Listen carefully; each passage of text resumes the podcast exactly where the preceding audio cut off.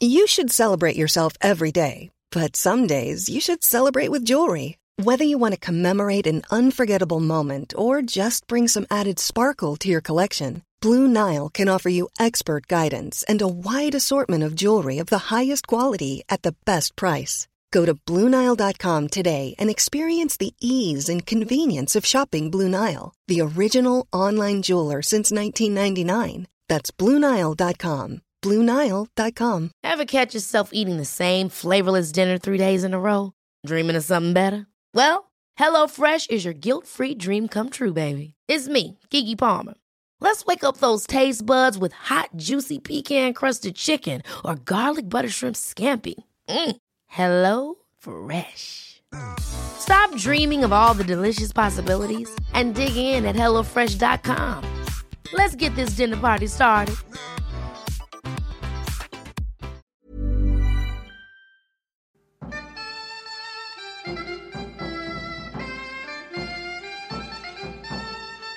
Hello.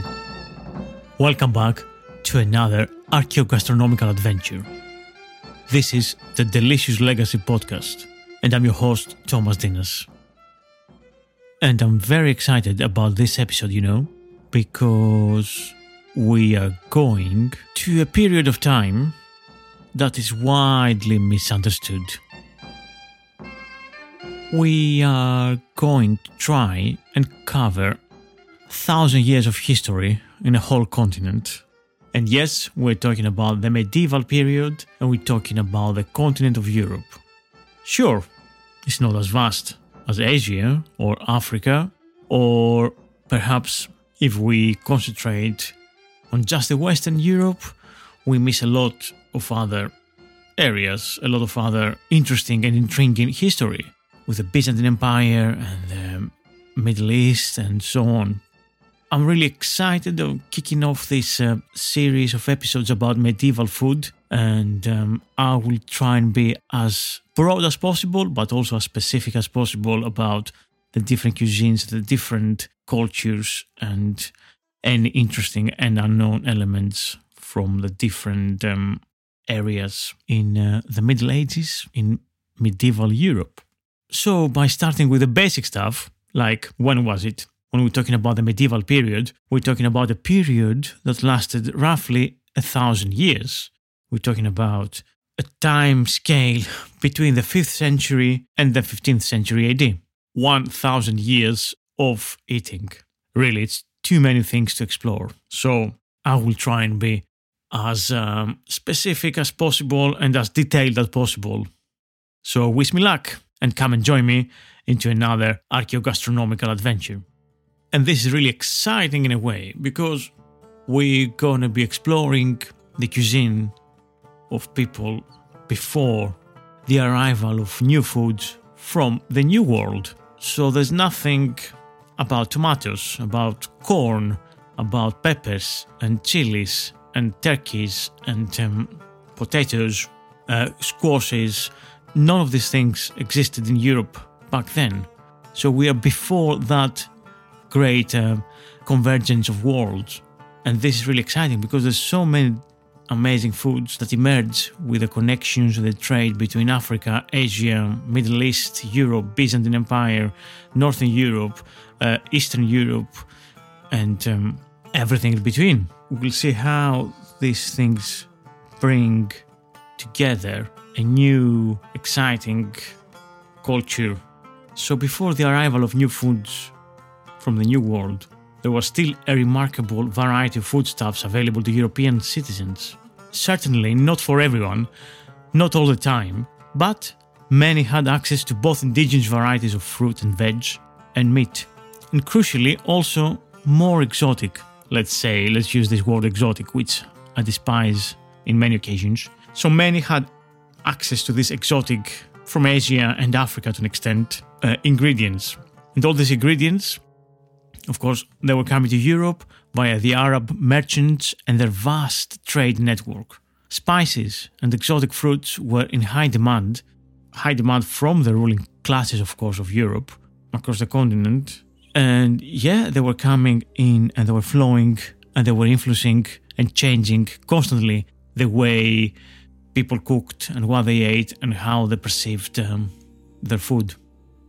I think it's safe to say that um, the start of um, the medieval period is around the reign of Justinian I, the emperor of uh, the Eastern Roman Empire, or what we know it now as the Byzantine Empire.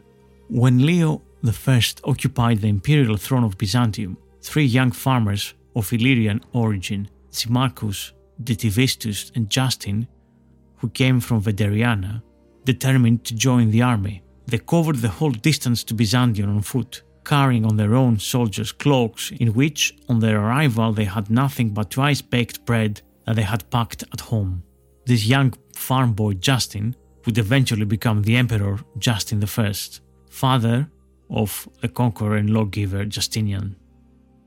And I think it's safe to say that uh, the medieval time finishes around the time of the fall of Constantinople in 1453, and like perhaps with um, Columbus' trip to the New World, to Americas.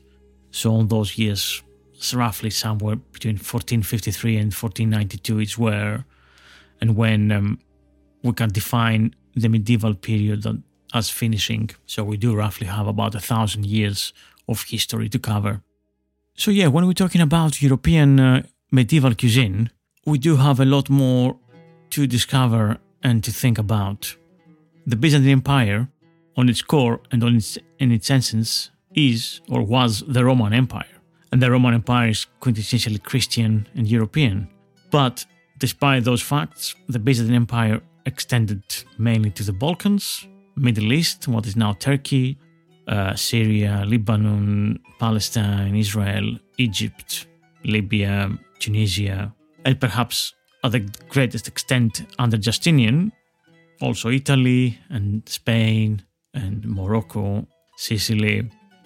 So that means that yes, we do have a very interesting mixture of different um, elements, but also quite vast distances to cover, and everybody obviously ate what was available, local or not, and whatever was uh, part of the Christian diet, part of the um, empire's um, trade network. So I think um, this episode can actually be very interesting to find out so many, many, many different local, unique ingredients and uh, cuisines as well as obviously we're traveling through a thousand years of uh, time here, so we're bound to have changes in the diet, not only due to how cultures change and evolve and people move around, but also climate and also new discoveries and evolution and technology and so on and so on. What is challenging exploring the cuisine of uh, medieval Europe over a period of a thousand years is uh, how little has survived from that period. And that little that survived is all nearly from the end of uh, the medieval period. So we're talking about the tail end around the 13th, 14th, and 15th centuries. That's where we have uh, the majority of cookbooks and recipes surviving from. This late medieval collections of uh, cookbooks includes Le Ménagier de Paris, which is a French uh, book, obviously, which can translate in English as the Parisian Household Book, which is uh, written um, around 1393, which is supposed to be on a woman's proper behavior in marriage and running a household. So it contains recipes and all other advices and tips. Another one is uh, Le Viandier, which is um, a recipe collection generally credited to Guillaume Tirel, which is uh, one of the earliest versions written about 1300. And um, yeah, this is one of the best known recipe collections from the Middle Ages, alongside with the Latin language Liber de Coquina, uh, which again early 14th century and contains recipes from France and Italy. And of course, the English The Forme of Cury, or roughly around 1390, which we explored in an episode with Dr. Christopher Monk in uh, episode 28 Season 1 back in July 2021. And that tells us little or nothing about the way food was prepared in the early Middle Ages. And on top of that, these cookbooks were compiled and copied by members of, how else can we describe it, but an educated elite, uh, which was the clergy, the nobility, uh, the rich bourgeoisie. And generally, the food of the lower classes is not represented. These writings, these texts are silent on that subject, unfortunately. And of course, what made the, vast majority of uh, the medieval society was the lower classes, the the farmers and the peasants and all the people who worked in the fields. The only good thing is that these recipes give us some idea of the kinds of dishes that were prepared and eaten uh, in general. And then, yeah, the names that were given, the ingredients that they went to them. So, that kind of gives us obviously information about what was available at the time. But as usual with most of the ancient cookbooks and recipes, often the crucial pieces of information that we that we need uh, from our perspective, from our modern uh, cooking uh, techniques and instructions, is the quantities, the measurements, and the exact lists of seasonings. Uh, these are all missing uh, from those books. So it's kind of a frustrating thing obviously still even though we're not in ancient greece and rome still we have the same problems uh, in medieval Europe that we don't have a very detailed account of what a recipe consists of. And I think that's prevalent throughout history because these cookbooks were instructions for other cooks who knew how to cook and who knew what they want to cook for their masters generally. And hence that's um, that's why for us who we are interested in in cooking these ancient techniques and these ancient dishes, this gives us a bit of a challenge when we're trying to recreate uh, the ancient dishes. So often, when we're trying to compile a more wholesome and um, complete picture of what the food culture back then was, we consult, and I say we, I mean the historians and all the people who are involved studying the past they consult a variety of sources that uh, provide further pieces to this puzzle of the medieval food. So it's not only cookbooks, but also we find valuable information at literary texts such as legends surrounding, you know, the King Arthur and the Knights of the Round Table, for example, or religious texts outlining dietary restrictions or elaborating and philosophizing about the saints and the gluttony and so on. We also find clues on historical uh, records, like chronicles, household diaries, hospital or municipal accounts, but of course also legal texts that relate to food in some way or another. And on top, and quite importantly, on medical texts on nutrition, we find a lot of information about food and recipes and what people ate or what should be eating, really. Some of these uh, texts and literary sources that we have come from people like Alexander Neckham, who was um, an English uh, a poet, theologian, and writer, and he was an abbot at Cirencester Abbey from uh, about 1213, so right slap bang in the middle of um, our Middle Ages, until his death. So, in one of his uh, writings and books, which was um, concerned with uh, natural history, Neckham uh, began uh, describing the kitchen, in a sense, describing its large preparation table, the tripods, pestles and mortars, frying pans, eel spears, fish baskets, and leather vessels for wine. Cooks hung their cloths on poles to keep them from the mice, and the head cook was so elevated that he had his own apartment for preparing condiments. There were separate sinks for viscera and offal, ladles for basting, hatchets, hooks, and sharpened knives, saucepans and cauldrons, gridirons, and kettles for cooking lamprey, a fish uh, which was venerated by medieval gourmets.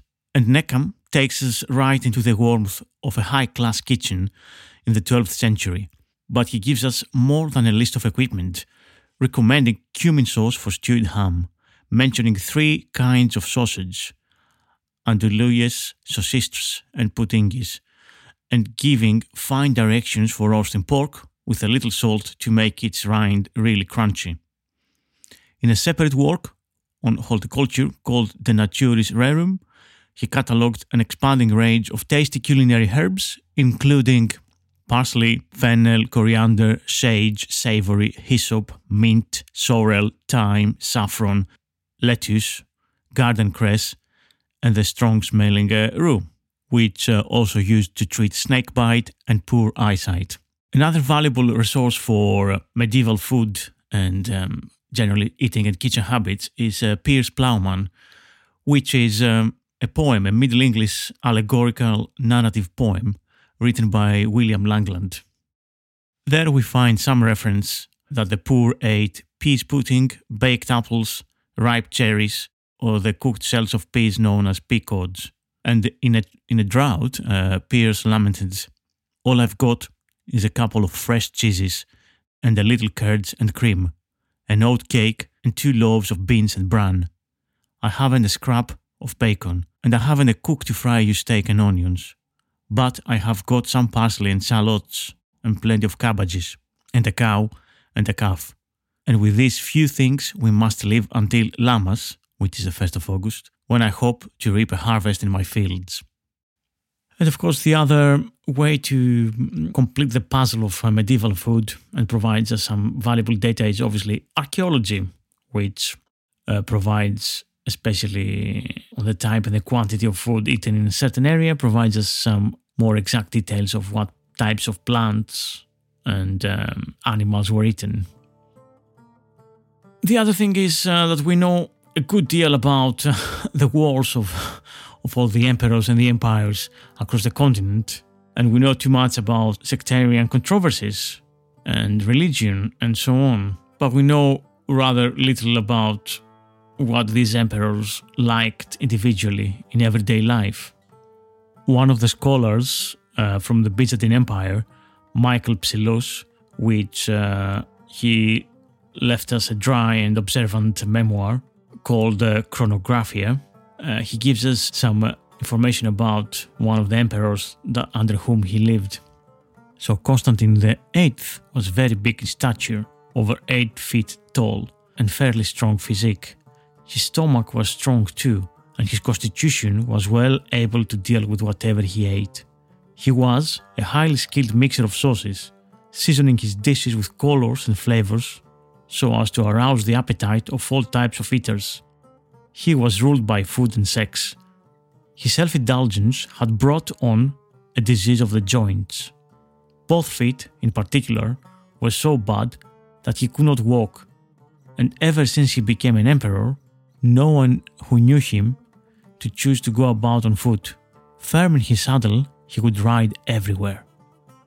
So, as far as we know, Constantine the Eighth was uh, the only amateur chef in the whole list of Byzantine emperors over a thousand years.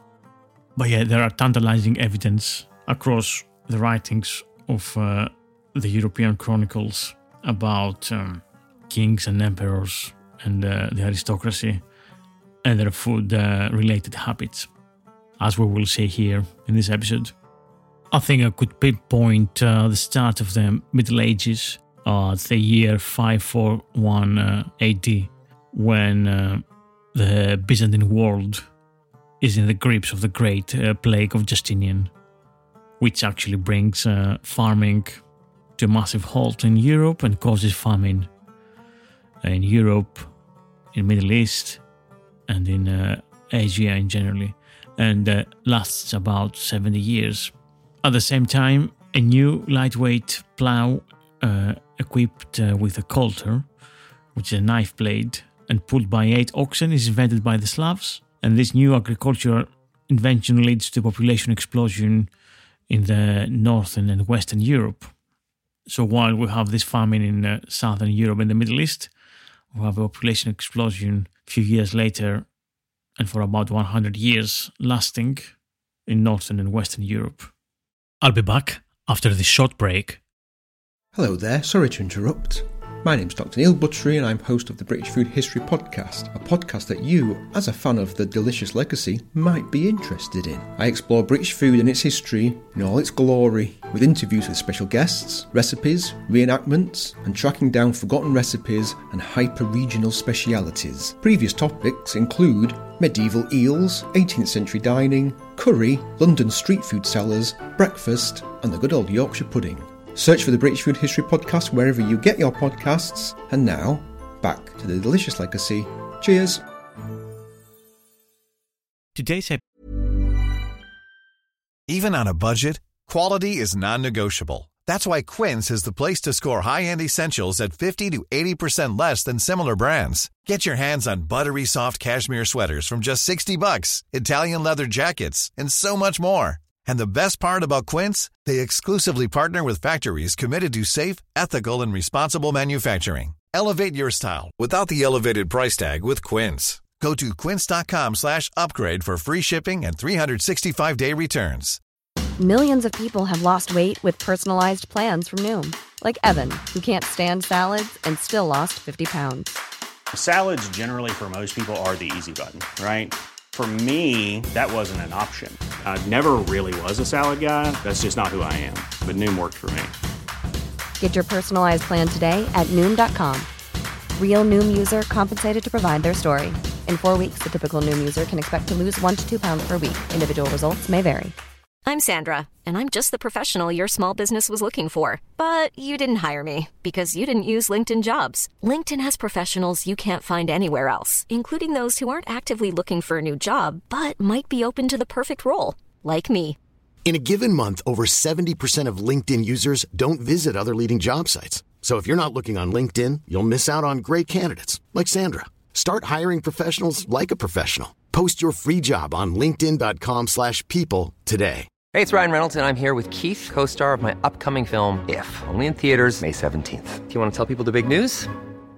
All right, I'll do it. Sign up now and you'll get unlimited for $15 a month in six months of Paramount Plus Essential Plan on us. Mintmobile.com slash switch. Upfront payment of $45 equivalent to $15 per month. Unlimited over 40 gigabytes per month. Face lower speeds. Videos at 480p. Active Mint customers by 531.24 get six months of Paramount Plus Essential Plan. Auto renews after six months. Offer ends May 31st, 2024. Separate Paramount Plus registration required. Terms and conditions apply if rated PG. episode is brought to you with the welcome support of Maltby & Greek, UK's leading Greek delicatessen supplier and distributor of premium Greek produce. Whatever your needs, Maltby & Greek has you covered. You can shop online and have the divine and delicious goods delivered to your doorstep across the UK, or you can visit the shop at Art 17 Apollo Business Park, Lucy Way, SC16 4ET, Bermondsey, London. Maltby & Greek, the one stop shop for your Greek fix.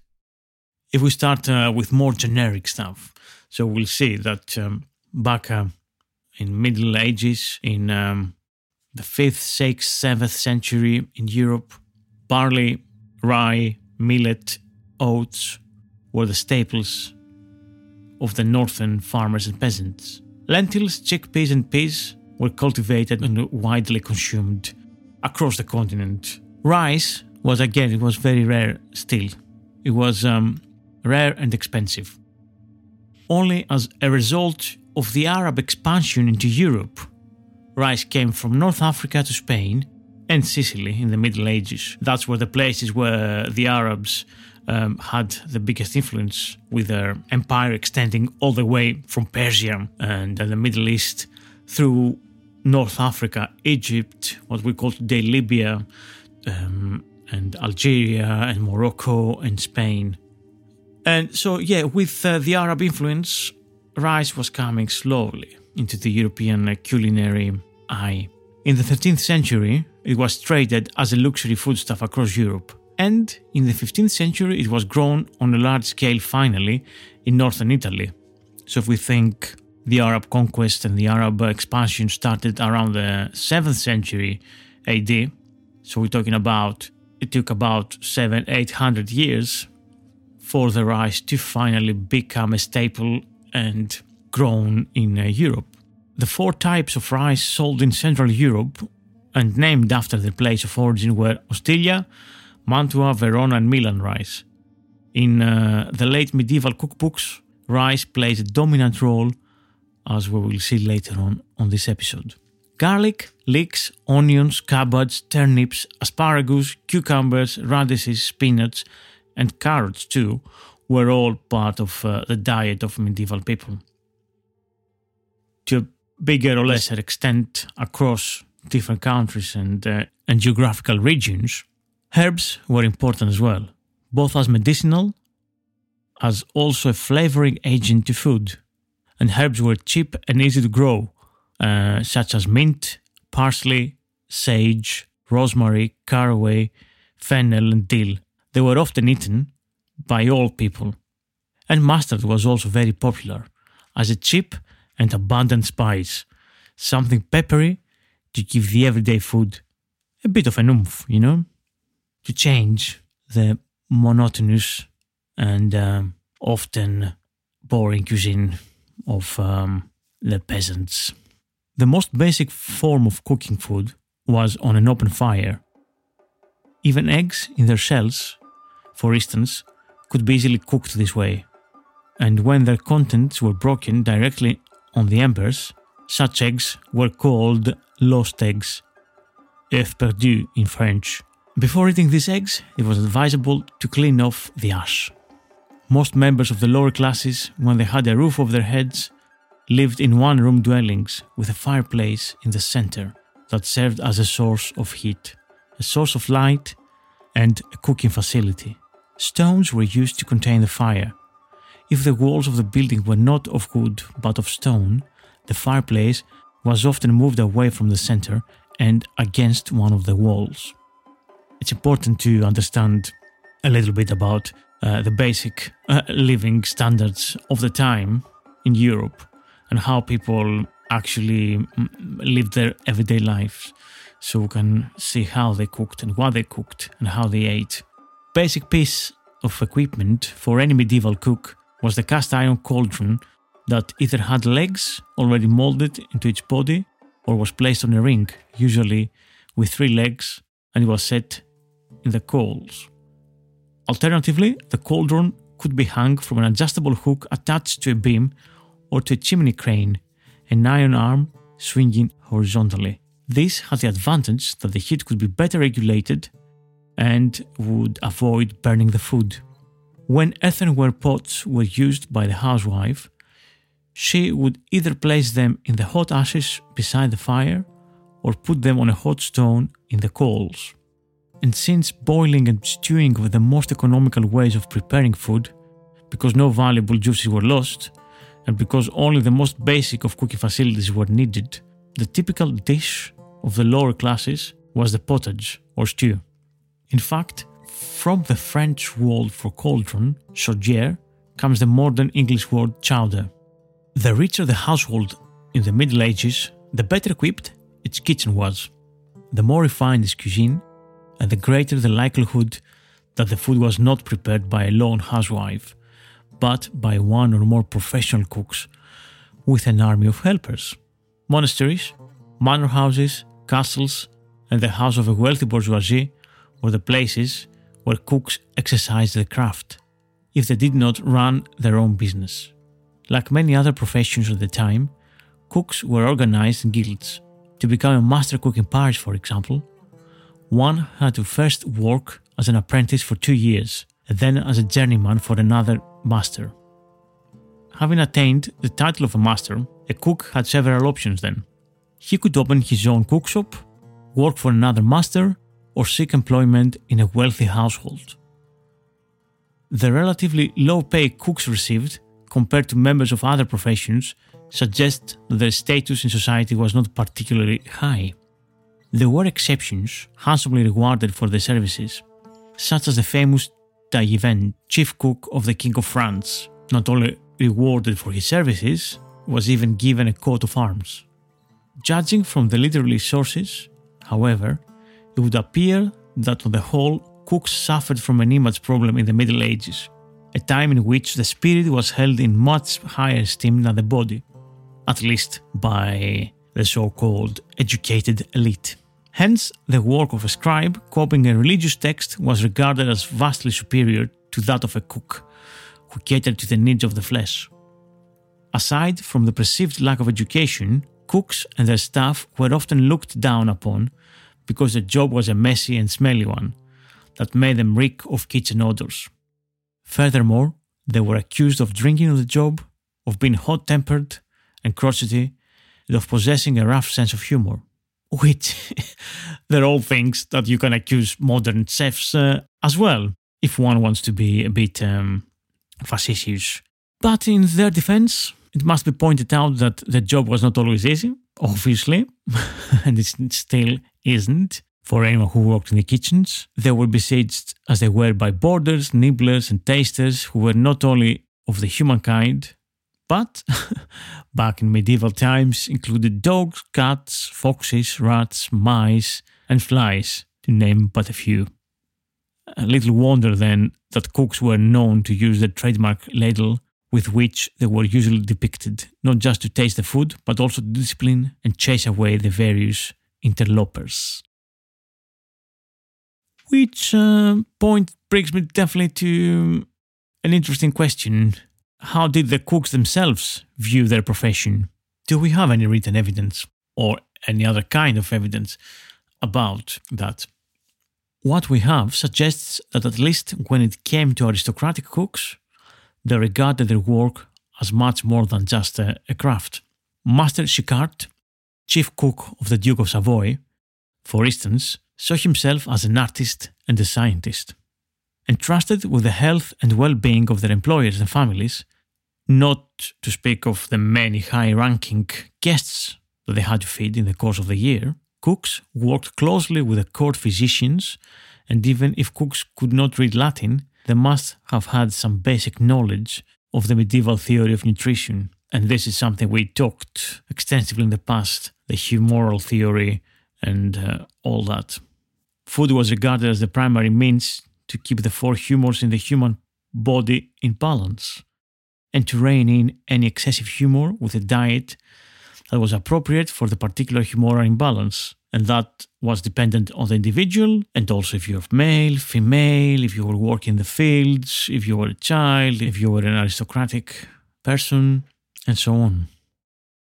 In addition to this scientific knowledge and mastery of the various cooking methods, a good cook was also expected to possess artistic talent.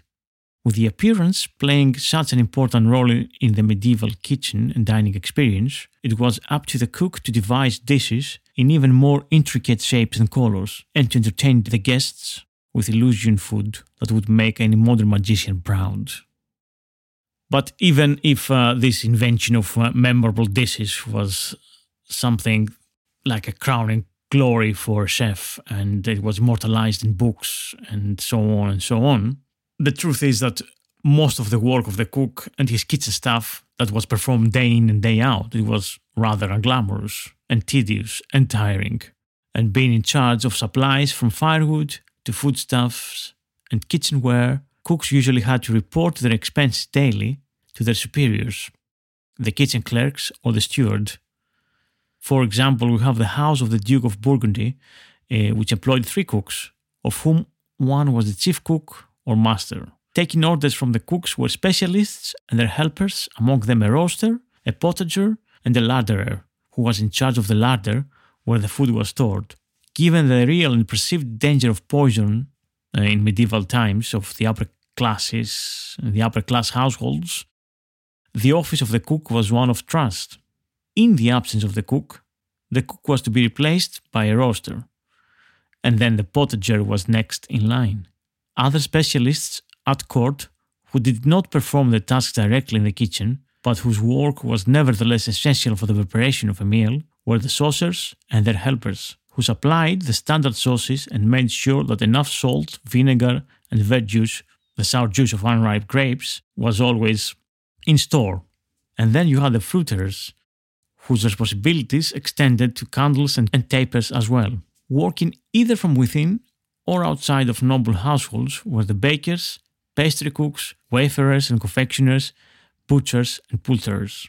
The general rule in wealthy households was, however, to process foodstuffs as much as possible in house, since buying dishes prepared from uh, outside the castle walls carried the danger of serving food made from inferior, tainted or outright poisonous ingredients. To make the most of the fire for cooking took a lot of skill, and medieval cooks were true masters in exploiting the heat for a variety of uh, tasks simultaneously.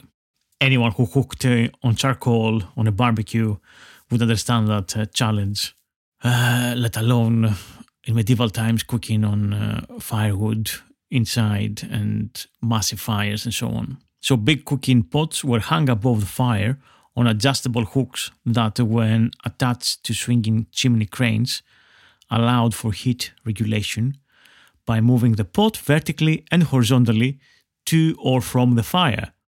The burning logs were placed in andirons under the pot and, if necessary, could be removed to reduce the heat. Sometimes small metal baskets were attached to the upright posts of andirons. These filled with hot coals, they were an extra heat source for a pan or a pot placed over them. Bigger pots and cauldrons would be placed on tripods, or the somewhat lower trivets set over or in the coals. To make fritters, pots with cooking oil were placed directly in the coals. For roasting meat and fish, or for toasting bread, spits and grills were used, that they were either made of wrought iron or of wood. Varying in length and thickness depending on the size and weight of the food to be roasted, ranging from a small bear to a whole ox, spits were placed either right over the fire or to the side, often resting on the andirons or a similar contraption, and turned by one of the scullions, so as not to be directly exposed to the heat of the fire these spit turners would frequently do their work behind metal shields. To catch the juices and basting liquids dripping from the roasts, a special pan called lèche frite in French was put under the spit. This pan was also used for gently heating delicate foods. Frying pans came in various depths and sizes and looked quite similar to the frying pans we still use today. When frying food, cooks held them directly over the fire or placed them on a tripod above the fire. When we come to talk and think about medieval food, a lot of it has to do with uh, pies and pastry. And the medieval pie crust was an interesting and perhaps a little bit odd uh, culinary invention in a way. To make pastry strong enough to withstand the filling, hot water was used to turn the gluten in the rye flour into an elastic grey putty that could stay upright on its own. So this is the start of making inedible pie crusts. We also had edible pie crusts, as uh, we'll see in a little bit. So the pastry, or paste, as it was known, was raised up by hand, either by using a wooden plug or by punching a fist into a ball of dough and pulling up the sides rather like a crude pot. Except that it was not crude, it was rather skillful and above all practical. Once the pies with their contents were cooked, the gravy would be drained out and clarified butter poured in through a pipe or funnel in the top. This sealed the meat from the air and kept it fresh in the larder for weeks, or perhaps in some cases even months. It might then be reheated, and just before it was served, a fresh hot gravy or a sweet, spiced, and sometimes ale spiked coddle of eggs could be added at the table, the crust would be broken open and the contents spooned out as the steam rose. The tough, inedible pastry was either discarded or kept in the kitchen as a thickener for potages.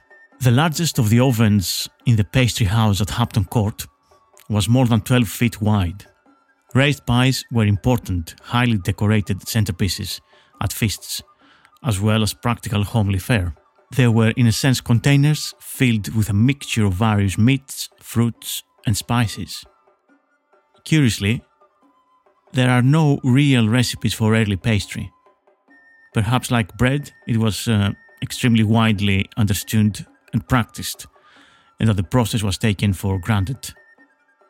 The only instruction in uh, Richard II's Forme of Cury cookbook is that cooks should blow hard into their pastry casings before closing up the holes and putting their pies in the oven in the hope that the lids would not cave in. We find pies and torts, which are pies with edible crust, in recipe collections from across Europe. The foodstuffs enclosed in pastry could be manifold, from meat, cheese, and vegetables to fruits and nuts. These pies often reflected local preferences, but some managed to rise to international stardom, as uh, was the case with the Parma pie, a truly luxurious dish which was no doubt the crowning of many medieval banquets. It was an unusually tall pie filled with layers upon layers of meat and fowl. On fast days, these layers would consist of fish and eel, fruits, nuts, herbs, and spices. And so, this is the midday version of the Parma pie contained in the Viandière of Taillevent. Turc Parmigians, Parmesan pie. Take mutton, veal, or pork and chop it up sufficiently small. Then boil poultry and quarter it, and the other meat must be cooked before being chopped up. Then get fine powder and sprinkle it on the meat very sensibly and fry your meat in bacon grease. Then get large open pastry shells, which should have higher sides than usual and should be of the size of small plates, and shape them with crenellations, which are square sawtooth indentations at the top. They should be of a strong dough in order to hold the meat. If you wish, you can mix pine nut paste and currants among the meat, with granulated sugar on top. Into each pastry, put three or four chicken quarters in which to plant the banners of France and of the lords who will be present, and glaze them with moistened saffron to give them a better appearance. For anyone who does not want to go to such expense for poultry, all he has to do is make flat pieces of pork or mutton, either roasted or boiled. When the pies are filled with their meat, the meat on top should be glazed with a little beaten egg, both yolks and whites, so that this meat will hold together solidly enough to set the banners in. And you should have gold leaf or silver leaf or tin leaf to glaze the pies before setting the banners in them. Mm. Much more modest than the Parma pie, but nevertheless found in many medieval cookbooks from across Europe, was the mortarolum, named after the mortar in which the main ingredient, ground meat, was turned into a paste. It appears, for instance, as morterol in Catalan, morterell in French, morterieux in English, and mortorel in Dutch. A 15th century English manuscript contains an example of this recipe. For the mortrel de la char, or mortrieux of meat, chicken meat and pork are cooked together, then taken out of the pot and the bones removed. The meat is to be chopped small, ground well, and returned to the broth. Fine wine bread is added, as well as saffron to give it color. When it is boiled, the dish is taken off the fire, mixed with egg yolks, and sprinkled with spice powder. In medieval Europe, contrary to the cuisine that came up later in later centuries, 18th, 19th century, and so on, uh, those who could afford to do so would generously season their stews with saffron, with cinnamon, with cloves, and with ginger. Also, sugar was rare and a ubiquitous um, spice and used in savory dishes. Haute European cuisine, till the end of the Tudor era, really, in England, was defined by its use of complex and contrasting flavors, which is something that it's obviously very prevalent in uh, Indian cuisine, for example, as it's today, but also back then too. Indian cuisine was so exquisite and in bringing elements together from lots of different ingredients with flavors and molecules that they don't overlap. So you have all these different contrasting things happening. And in fact, it seems like European cuisine was part of that trend up until the mid 16th century, as we will see some examples the next one. And this is it. This is part one of the European medieval cuisine.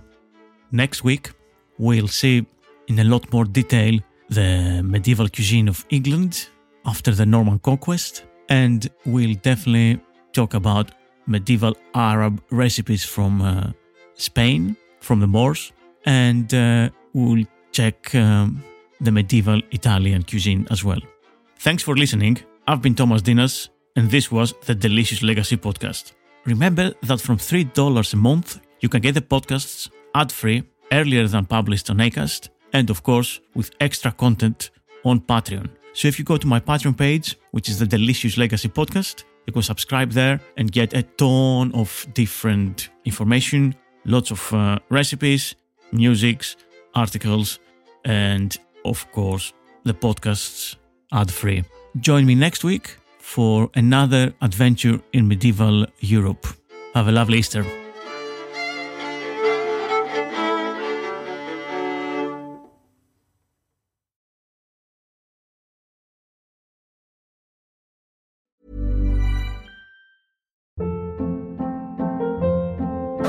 Hold up. What was that? Boring. No flavor. That was as bad as those leftovers you ate all week. Keke Palmer here, and it's time to say hello to something fresh and guilt-free. Hello Fresh. Jazz up dinner with pecan-crusted chicken or garlic butter shrimp scampi. Now that's music to my mouth. Hello Fresh. Let's get this dinner party started. Discover all the delicious possibilities at hellofresh.com. Planning for your next trip? Elevate your travel style with Quince. Quince has all the jet setting essentials you'll want for your next getaway, like European linen, premium luggage options, buttery soft Italian leather bags, and so much more. And is all priced at 50 to 80% less than similar brands. Plus, Quince only works with factories that use safe and ethical manufacturing practices. Pack your bags with high-quality essentials you'll be wearing for vacations to come with Quince. Go to quince.com/pack for free shipping and 365-day returns. Mom deserves the best, and there's no better place to shop for Mother's Day than Whole Foods Market. They're your destination for unbeatable savings, from premium gifts to show-stopping flowers and irresistible desserts. Start by saving 33% with Prime on all body care and candles. Then get a 15-stem bunch of tulips for just $9.99 each with Prime. Round out Mom's menu with festive rosé, irresistible berry chantilly cake, and more special treats. Come celebrate Mother's Day at Whole Foods Market.